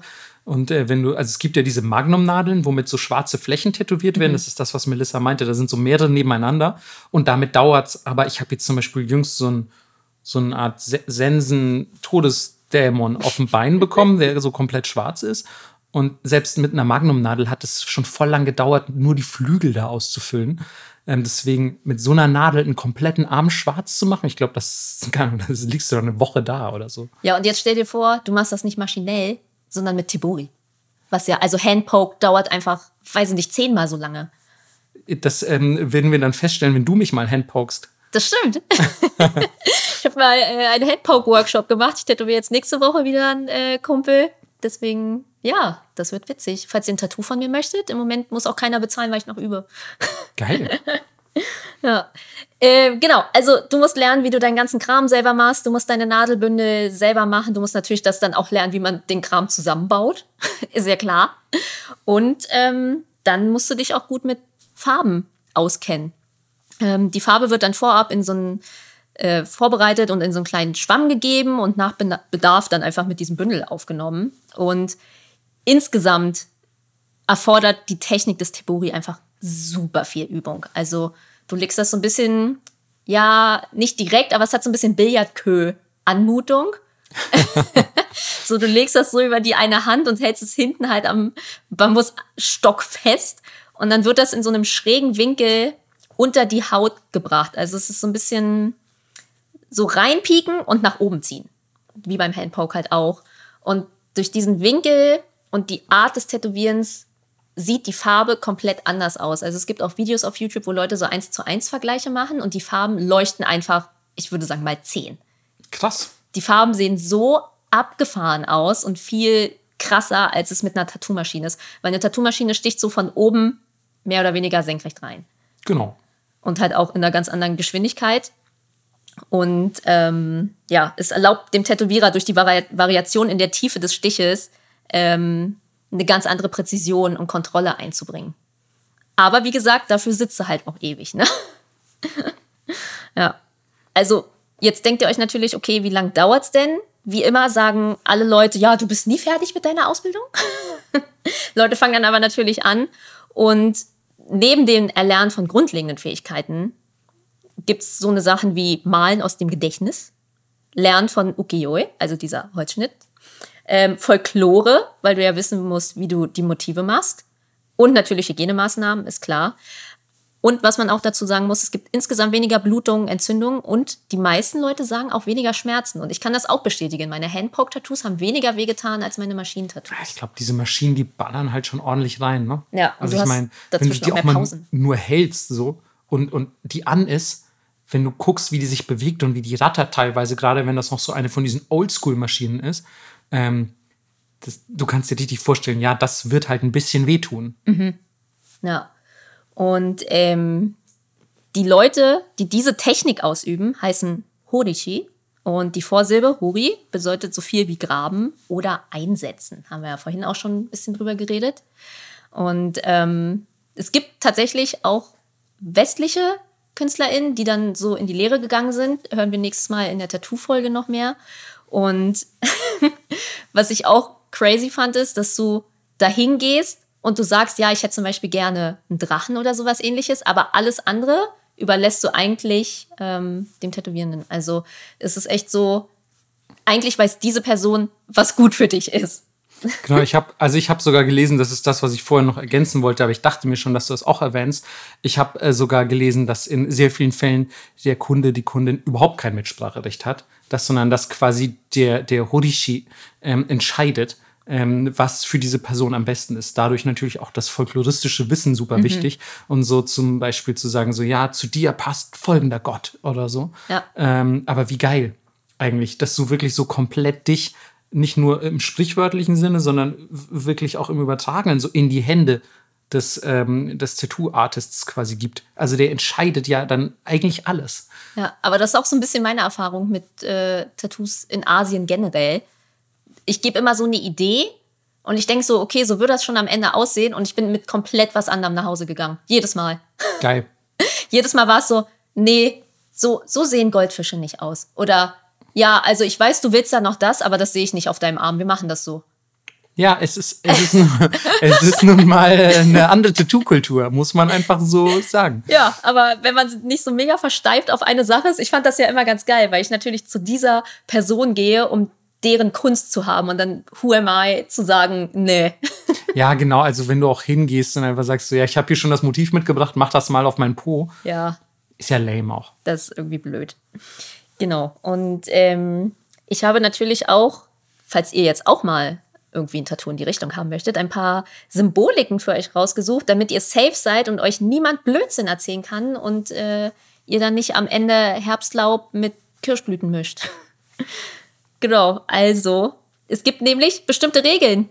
Wie ich schon sagte, man sollte zum Beispiel nicht unbedingt die Jahreszeiten mischen. Es gibt für jede Sache natürlich Farben und Symbole, die standardmäßig zusammenkommen. Es gibt natürlich auch Leute, die sagen, ja, ist schon okay, hier in bestimmten Fällen machen wir es so und so. Und der eine hat auch gesagt, ja, ich habe hunderte von Drachen in meinem Leben tätowiert.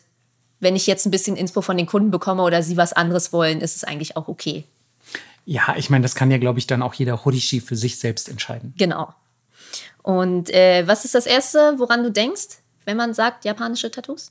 Ich habe ähm, tatsächlich, zu, ich denke ehrlich gesagt immer zuerst an Raijin und Fujin. Lustig. Aber, aber meine, meine zweiter Guess und das, worauf du womöglich anspielen möchtest, sind Koi-Karpfen. Ja, ich hatte auch als erstes Koi im Kopf. Ja, verstehe ich. ja.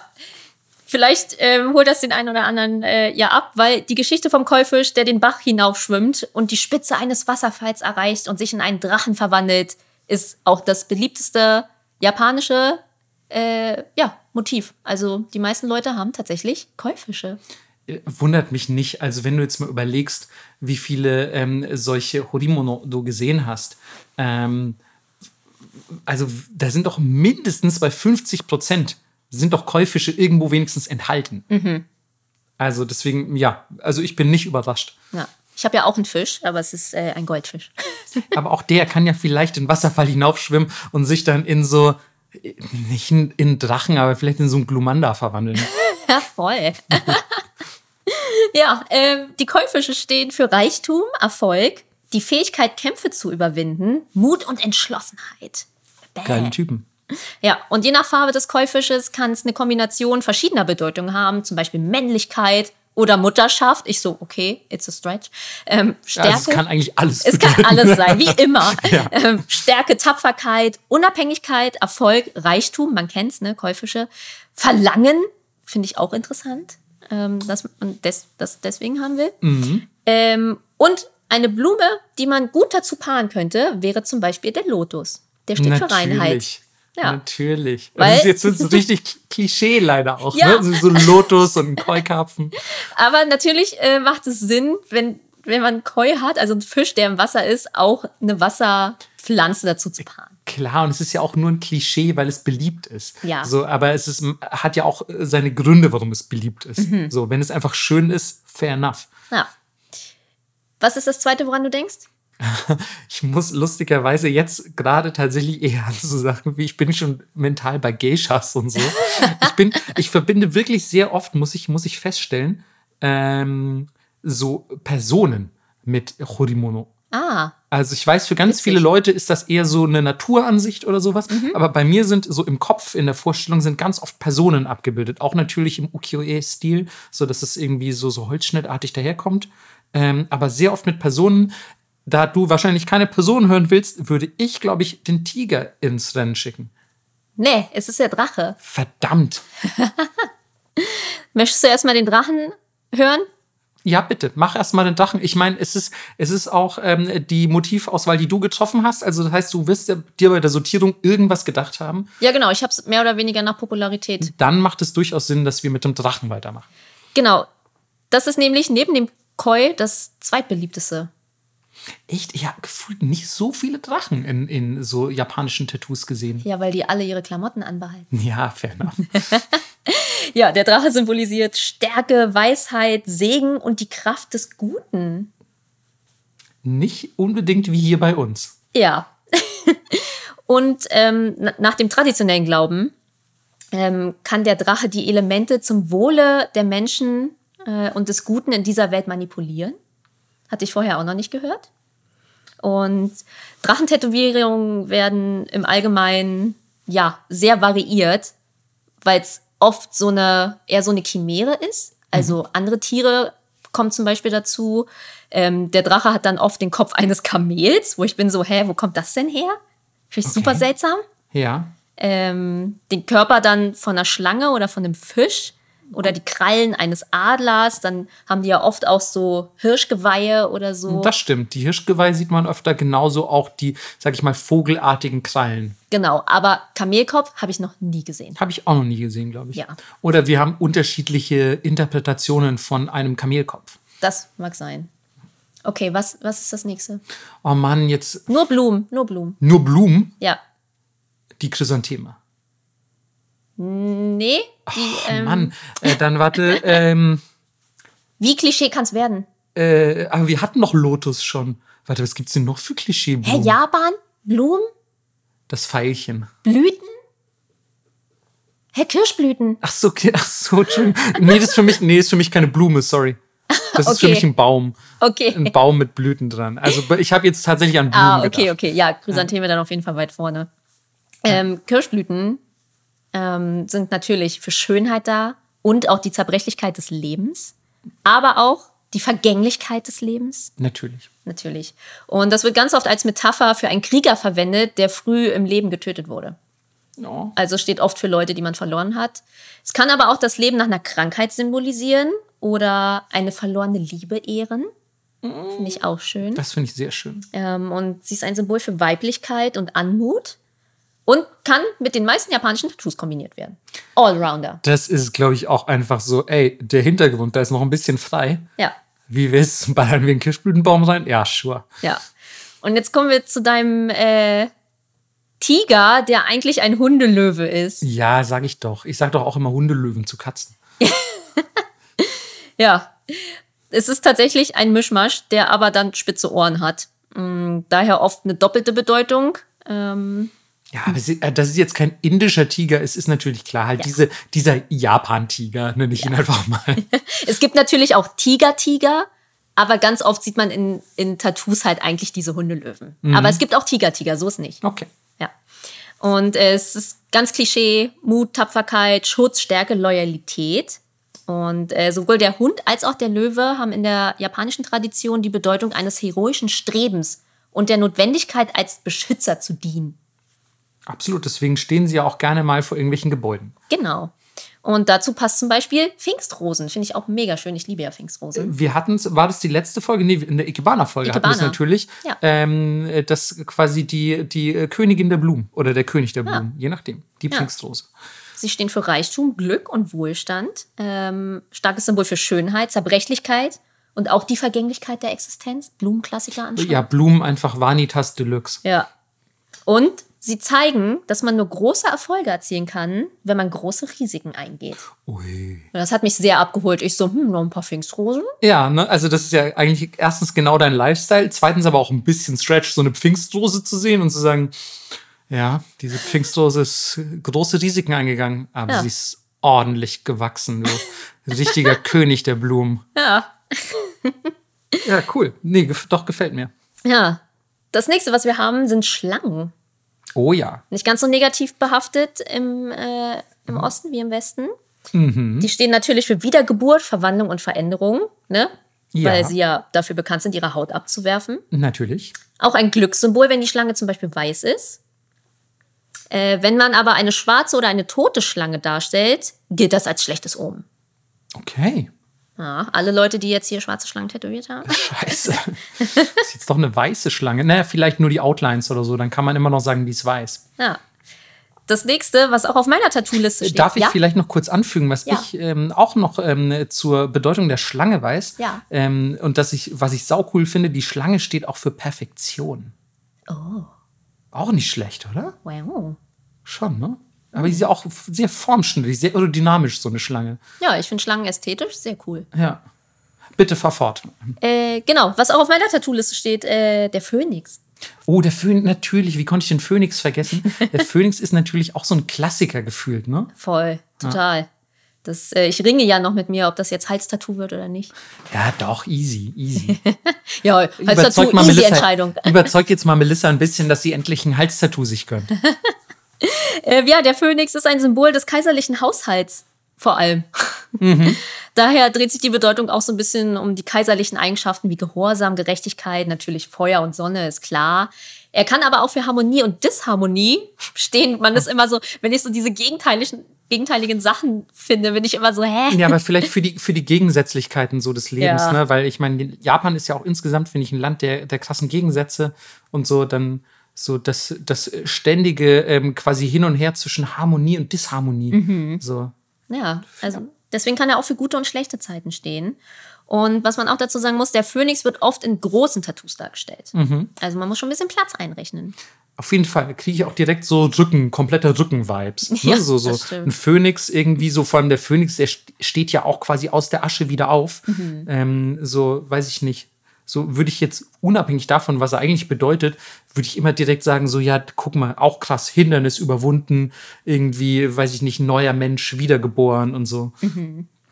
Ja, und wenn ihr noch ein paar Blumen dazu möchtet, sind es jetzt die Chrysanthemen. Na, endlich, ey. Aber nicht zu nah an den Phönix tätowieren, sonst fangen die Feuer. Ja, die stehen für äh, Glück, Freude, Langlebigkeit und natürlich auch fürs Kaiserhaus. Wollte es gerade sagen. Ist ja klar. Ne? Der Chrysanthementhron und so. So, jetzt habe ich aber noch eine Frage. Ja, Gibt es gar keinen Kranich?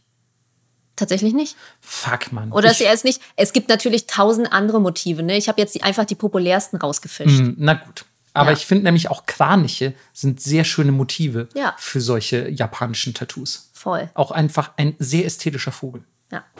Und dann als letztes hat man natürlich noch mythologische Gestalten. Hm, natürlich. Ich habe jetzt als Sinnbild einfach mal die Tengu genommen, weil man das am meisten sieht neben diesen Masken. Daijin, Fujin.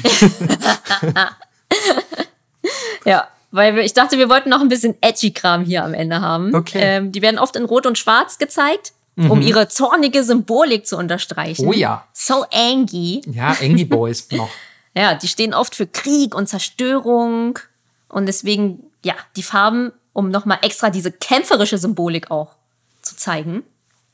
Und die werden oft an einer sichtbaren Stelle angebracht, was ich interessant fand.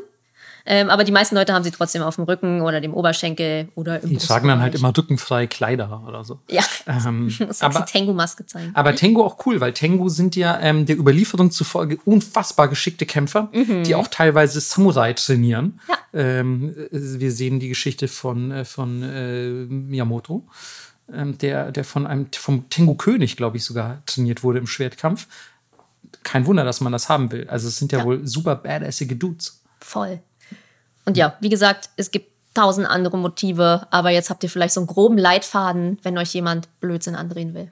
Oder ihr noch überlegt habt, welches Motiv ihr möchtet und euch jetzt entschieden habt in dieser Sekunde. Was ich, äh, genau, also vielleicht ist das auch so ein bisschen quasi schon mal so eine kleine Vorstellung potenzieller Motive, die ihr dann dem Tätowierer sagt und der sagt dann, mm -mm, wir machen das Nee. ganz anders. Sehe ich gar nicht an dir, ehrlich gesagt. Aber ich finde es so krass, weil das hatte ich auch gelesen und diese Motive, ihr habt ja bestimmt sowas schon mal gesehen, die sind so elaboriert, detailliert und wunderschön. Ähm, und es wird ja alles gefreehanded. Ja, das ist krass. So, also die malen euch das auf den Rücken und dann wird tätowiert.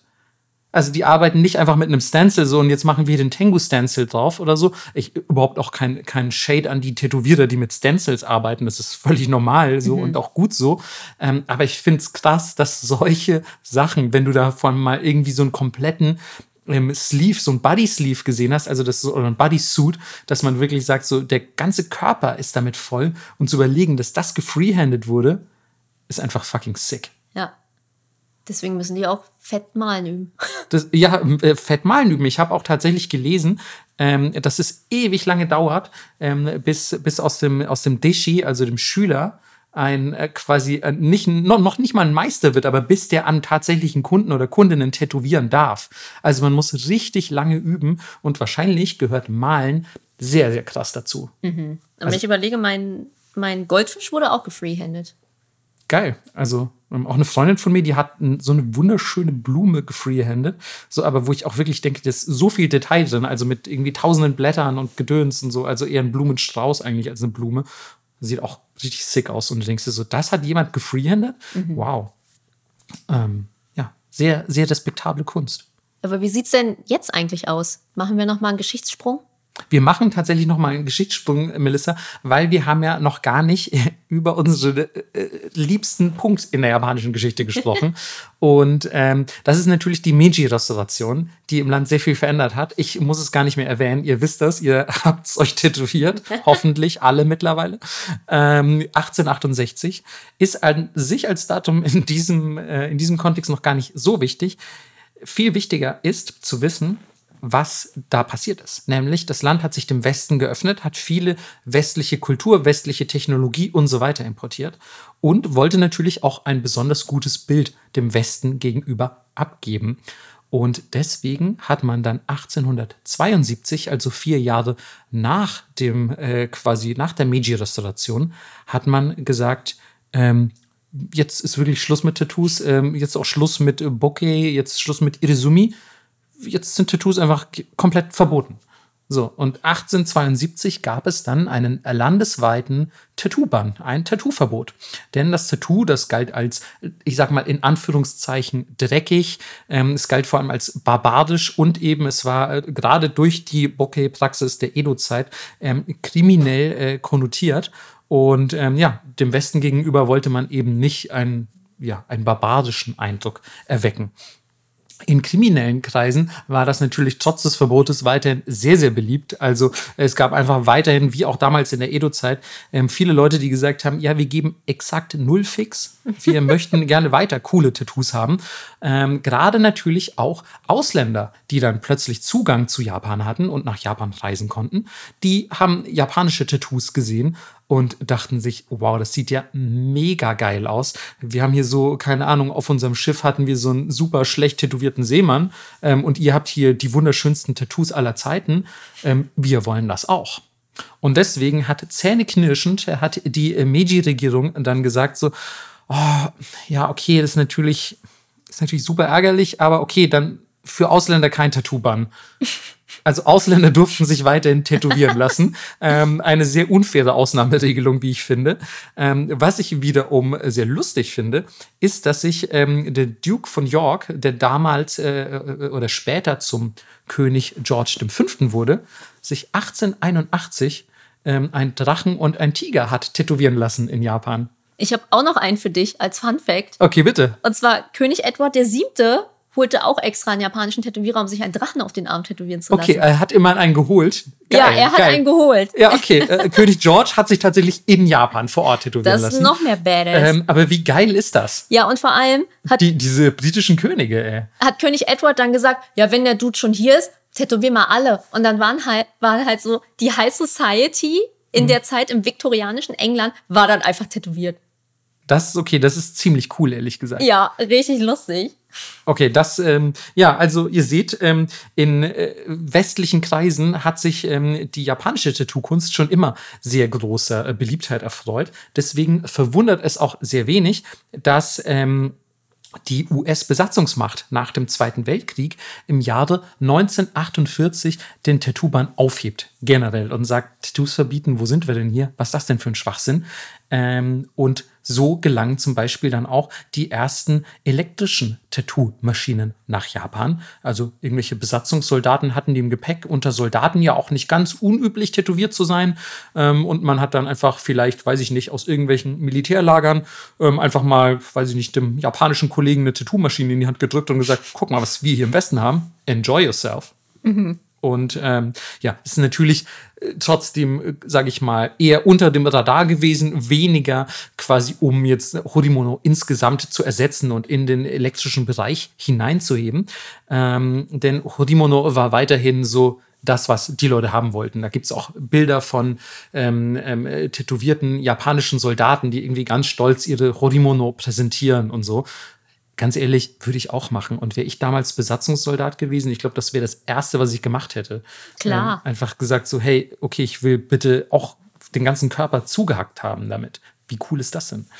Ähm, Heutzutage hat sich, ähm, sage ich mal, oder seit der, sagen wir mal, Aufhebung des Tattoo-Bands hat sich ähm, an der Konnotation nur mittel viel geändert tatsächlich. Also ich glaube, das äh, Tattoo in Japan leidet immer noch ein bisschen unter ähm, seiner eigenen Geschichte, also unter ja quasi der Tatsache, dass es teils schon 300 nach Christus verwendet wurde, um Kriminelle zu kennzeichnen, dass es äh, die Praxis des Bokeh gab, ähm, dass es natürlich unter Yakuza ganz besonders beliebt ist, ähm, dass äh, ja, sage ich mal, sind Sachen, die nicht ganz ähm, wegzudiskutieren sind und die nach wie vor dem Ruf und dem Ansehen des Tattoos schaden. Gerade auch noch mal der der Yakuza Filmhype aus den 60er Jahren hat auch noch mal so richtig quasi dazu beigetragen, dass man das so sehr mit kriminellen Dingen assoziiert. Oh, guck dir mal diese Film-Yakuza an, alle schwer tätowiert, als hätten die Leute noch mal Suikoden gelesen.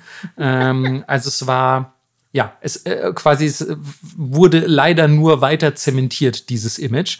Ähm, dazu eine kleine Anekdote, die ich sehr lustig finde. Ähm, 2012 hat der Oberbürgermeister von Osaka versucht, Tattoos in öffentlichen Jobs zu verbieten. Also, oder nee, warte, wow. öffentliche Jobs ist, glaube ich, das falsche Wort. Wie sagt man so? Beamten quasi, städtische Jobs. Ja. Leute, die die, also ich habe ja rein theoretisch Beamte. auch einen öffentlichen Job. So sagt man das so? Scheiße, Mann. Ich, äh, Leute, die, die im Public Sector arbeiten. Die mit Steuergeldern bezahlt werden. Die mit, die mit Steuergeldern bezahlt werden. Genau. Und er hat gesagt so, ey, hier bitte hier keine Tattoos, das schadet dem Ruf der Stadt. Mhm. Ähm, was ich natürlich auch ehrlich gesagt schon völlig schwachsinnig finde. Er behauptet, das würde ähm, kein Vertrauen erwecken, natürlich wegen dieses kriminellen Rufs. Ne? Man, man hat dann das Gefühl, bei der Stadt arbeiten nur Kriminelle, was aber halt auch ein bisschen arg ein Stretch ist. Ach so, ich dachte, jetzt sagst du, was aber auch stimmt. Was?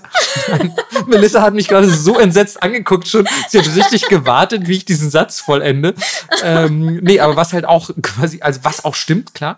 Aber nee, was halt wirklich ein bisschen überzogen ist. Man also guckt doch in die Politik. Ja, ja stimmt. Ja. Also ich, ich glaube, da sind äh, zu viele nicht tätowierte Leute in der Politik. Die ähm, trotzdem korrupt sind. Aber Tatsache ist, ich glaube, der Oberbürgermeister von Osaka 2012, er hat ein paar Yakuza-Filme zu viel gesehen.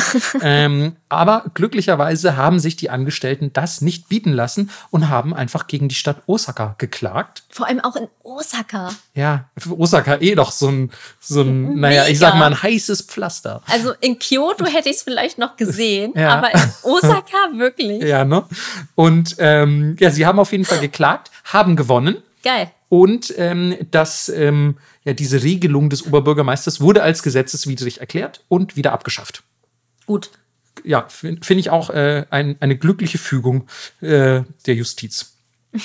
ähm, insgesamt kann man natürlich sagen, dass in den letzten paar Jahren und vielleicht sogar Jahrzehnten ähm, die Tattoos in Japan schon gesellschaftlich akzeptierter werden. Gerade natürlich auch, weil die jüngere ähm, Generation ehrlich gesagt absolut gar keine Fix gibt, sondern die halt einfach sagt, ja, wir wollen halt geile Tattoos haben, so we, we don't care.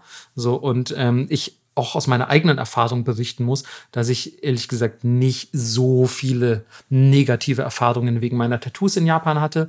Ähm, also ich habe, glaube ich, schon mal in irgendeiner Folge davon gesprochen, aber wenn ich mich mit den Lizenzgebern in Tokio treffe, was ja jetzt erst im, im März wieder der Fall war, ähm, dann sind die zwar in den Meetings, vor allem wenn sie mich noch nicht kennen, viele Gesichter sieht man natürlich wieder, die wissen schon, dass ich tätowiert bin, ähm, aber viele Leute, die da neu dazukommen, sind immer erst am Anfang so ein bisschen verhalten, gerade in den Meetings selbst. Und danach geht man aber meistens mit diesen Leuten ja noch was essen. Und beim Essen sind plötzlich alle super motiviert, super offen, super interessiert und fragen so, boah, richtig klasse Tattoos, das sieht voll cool aus. Wo hast du die denn? Ist das im Westen? Also ist das in Deutschland gar kein Problem, dass du so viel Tattoos hast und so? Also die sind da richtig so interessiert und manchmal liest man so zwischen den Zeilen so ein, oh, ich hätte auch gern so viele Tattoos. Und ähm, ja, also das ist dann oft auch nur, man merkt so eine gesellschaftlich antrainierte, äh, äh, gesellschaftlich antrainierte Empörung, mhm. die da in diesen Meetings zum Tragen kommt. Und danach ist das alles ganz schnell vergessen. So, ähm, deswegen, ja, man muss in der Tat sagen, es, es wird besser, habe ich den Eindruck. Ähm, 2022 gab es allerdings nur ungefähr 3000 Tattoo-Künstler in Japan. Ähm, das ist natürlich die Frage, sind alle registriert? Ähm, wie, wie gut hat man da nachgezählt? Aber als kleinen Vergleich habe ich zu euch ähm, die Zahl von 7000 Tattoo-Studios in Deutschland. Und äh, es gibt deutlich weniger Deutsche, als es Japaner gibt. Und ähm, wir haben mehr Studios, in denen ja meist mehrere Tattoo-Künstler arbeiten. Mhm. Das heißt, ähm, multipliziert diese Zahl mal drei oder keine Ahnung. Also es ist schon ähm, ein krasser, krasser Unterschied. Ähm, also gibt nicht so mega viele Tattoo-Künstler in Japan. Ähm, die meisten Tattoo-Sessions, die da stattfinden, laufen mittlerweile allerdings wie bei uns. Das heißt, es ist oft einfach ja eine ganz normale elektrische Maschine.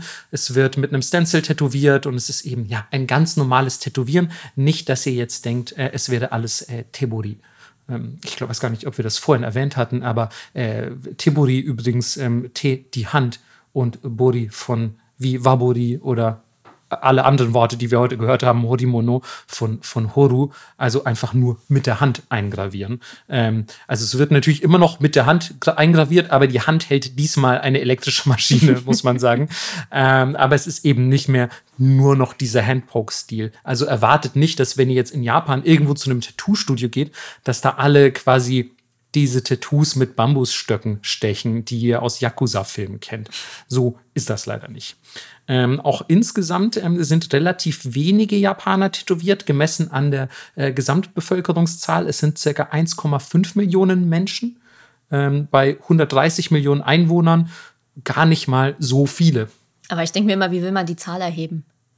Das ist eine gute Frage. Also, also das sind natürlich immer Hochrechnungen. Ganz klar, wie bei jeder Statistik, aber also es sind auch nicht punktgenau 1,5 Millionen. Ne? Wahrscheinlich äh, hat die Zahl leichte Schwankungen, aber insgesamt ähm, lässt sich ja daraus ein Trend ablesen und der ist zum Beispiel ein anderer als in Deutschland, wo es, ich glaube, was war es, einer von fünf Deutschen ist tätowiert oder so? Ja, würde ich auch mindestens schätzen, ey. Also ich glaube, äh, sowas in die Richtung hatte ich gelesen. Also es ist auf jeden Fall ein größerer Anteil. Was auch ein bisschen ähm, daran liegt, dass, ähm, wenn zumindest so ein Hodimono gestochen werden soll, also so ein richtig krasses, ich nenne es jetzt mal in der Mangelung eines besseren Begriffes, ein Yakuza-Tattoo, ähm, dann ist das auch, ehrlich gesagt, einfach fucking teuer. So, mhm. also Tätowieren in Japan ist teuer und aufwendig. Also ja. wenn ihr zum Beispiel so einen gesamten Sleeve haben wollt oder einen gesamten Bodysuit, ähm, dann kann das wirklich von Anfang bis zur finalen Session bei wöchentlichen Sessions bis zu fünf Jahre dauern. Ja, klar. Das ist einfach, dauert einfach so, lange. das dauert einfach wahnsinnig lange.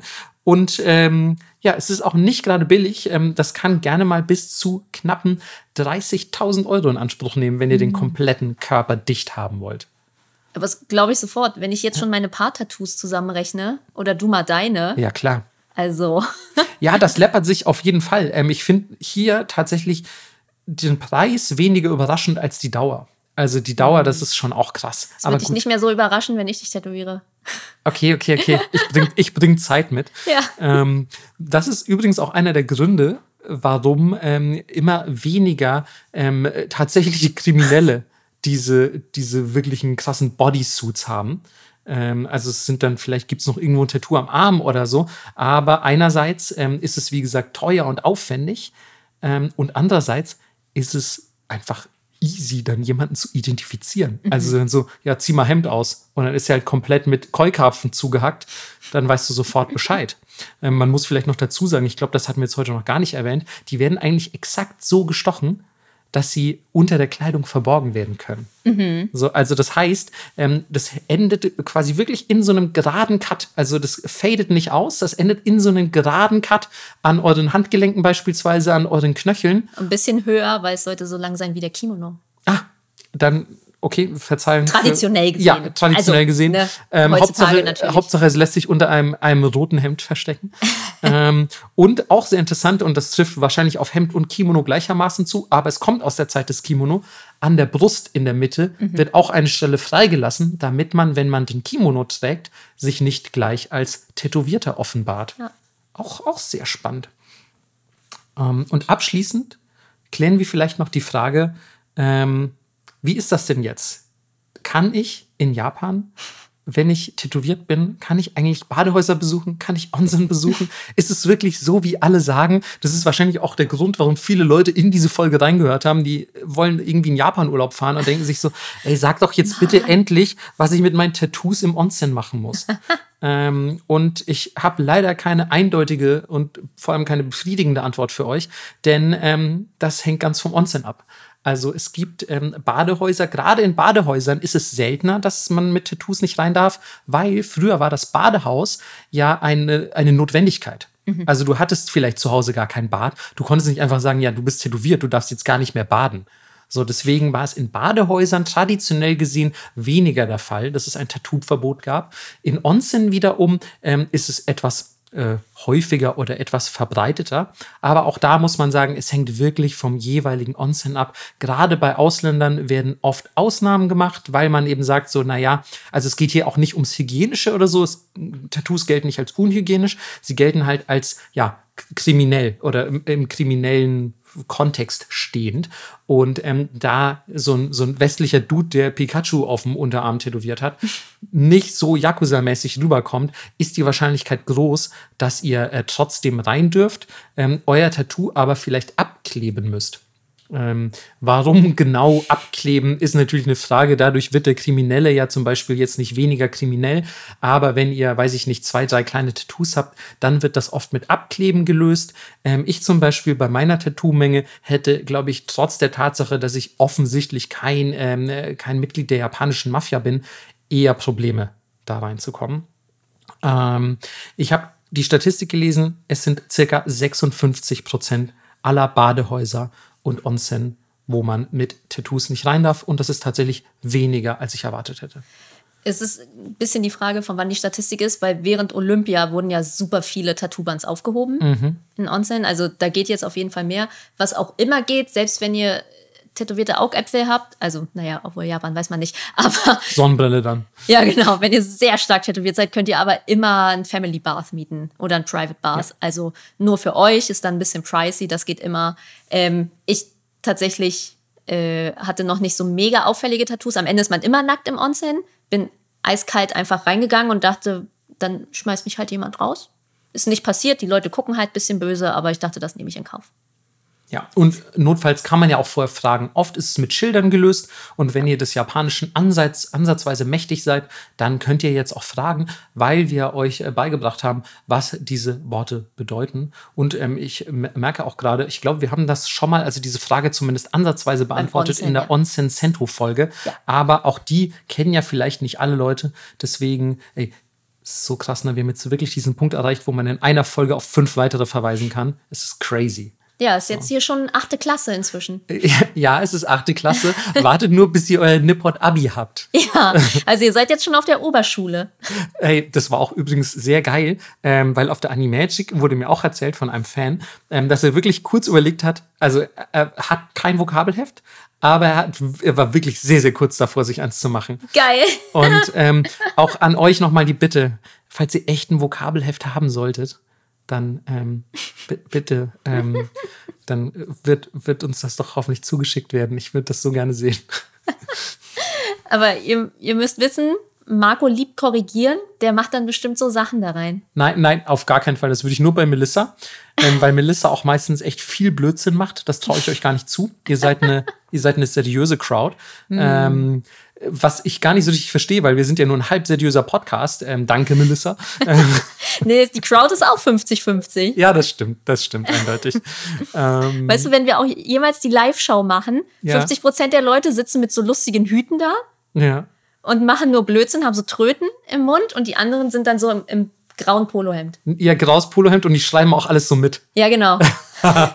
und die sind auch richtig ready für den Test. Ich möchte noch mal kurz sagen, dass ich kein graues Polohemd trage. Ich trage einfach nur ein schwarzes T-Shirt. Mann, wie du mich immer auf Polohemden reduzierst, Melissa. sitzt einfach tief, das Trauma. Das sitzt äh, auch bei mir tief tatsächlich. ähm, aber ähm, ich muss auch äh, zu deiner Verteidigung sagen, ich hatte letztens auch so ein Polo-Ding an und du hast gesagt, das ist okay, weil der Kragen irgendwie dir besser gefallen hat. Also ich sag mal so, ähm, ich würde vielleicht an alle Melissa-Fans nochmal so eine kleine Kragenstudie rausgeben, damit ihr gucken könnt, welcher Kragen bei Melissa okay ist und welcher sie so krass triggert. Ja, damit ihr nicht dasselbe durchmachen müsst wie ich.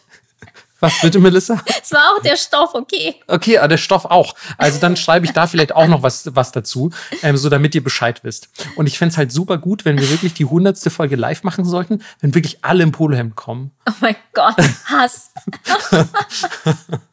Und wenn wir das dann tatsächlich auf die MS Nippot verlegen, wie Melissa sich einfach sofort erschränkt. Was ist, wenn jemand mit einem Polohemd und einem lustigen Hut kommt? Das ist wirklich der Daywalker dann. Ja. Geil. Ja, Das könnten wir auch bei allen machen. So all, jeder wirklich muss einen lustigen Hut tragen, aber auch jeder ein Polohemd. Das, das, wird, das wird die seltsamste äh, Versammlung von Menschen in den letzten 500 Jahren wahrscheinlich. Wirklich. Ah, wundervoll. Ähm, ja, wo wir ähm, von Vokabelheften schon ansatzweise sprachen und von Wörtern, die wir heute gelernt haben, dann können wir noch ein weiteres auf diese Liste setzen. Und ähm, ich weiß nicht genau, woher Melissas ähm, Überraschung bezüglich des Wortes der Woche kam, denn meiner Meinung nach sind Tattoos mega cool. True. Und ähm, deswegen ist ähm, meine, ähm, mein japanisches Wort der Woche auch die Entsprechung des Wortes cool, nämlich kakui. Kakui. Was viele von euch vielleicht schon mal gehört haben, ähm, weil es ein sehr weit verbreitetes Wort ist. Aber wenn ihr jemand mit richtig geilen Tattoos seht, dann ist diese Person mit hoher Wahrscheinlichkeit kakui. Und ähm, das liegt daran, dass, und das ist so ein bisschen der Ursprung dieses Wortes, den viele tatsächlich nicht kennen, dass es eigentlich eine Zusammensetzung ist, nämlich aus Kako, also der, der Form, der Gestalt, der, des, des Auftretens, könnte man so sagen, Noyoi, Kako Noyoi. Ähm, also das Auftreten ist gut. Und dieses Wort wird dann einfach quasi zusammengezogen zu einem Kakui. Also die, die Form ist gut. Deine Form ist gut, bedeutet dieses Wort. Geil. Das wusste ich auch noch nicht. Guck mal, Melissa, hast du auch was Auch gelernt? was gelernt heute, wow. ja, Nicht nur 1602. tatsächlich. Äh, warte, das hast du nicht ernsthaft in Folge 79 gelernt, Alter. Doch, vielleicht ist heute der Tag, wo ich es mir gemerkt habe. Wir sehen uns mal in zwei Wochen, aber Geil. Okay. Ich, also Schau dein mal. Wort in Gottes Ohr. So, wir sind, wir sind alle gespannt. Ihr seid meine Zeugen und Zeuginnen. Ähm, ich halte euch auf dem Laufenden, was Melissas Lernprozess angeht. ja, immer low. Immer low, wie wir generell, wie wir auch als Podcast. Ja. Ähm, dann freut euch auf jeden Fall auf die nächste Folge. Ähm, da werde ich äh, versprochen, da rede ich weniger. Ähm, und äh, Melissa dafür umso mehr und natürlich Nee. unser Gast auch umso mehr. Ist tatsächlich auch sehr wenig. Ja, okay, aber du stellst immerhin die Fragen. Das stimmt. Ähm, und ähm, dann hoffen wir, es hat euch heute gefallen. Ihr seid bis zum nächsten Mal schwer tätowiert. Und ähm, bis in zwei Wochen. Tschüss. Ciao.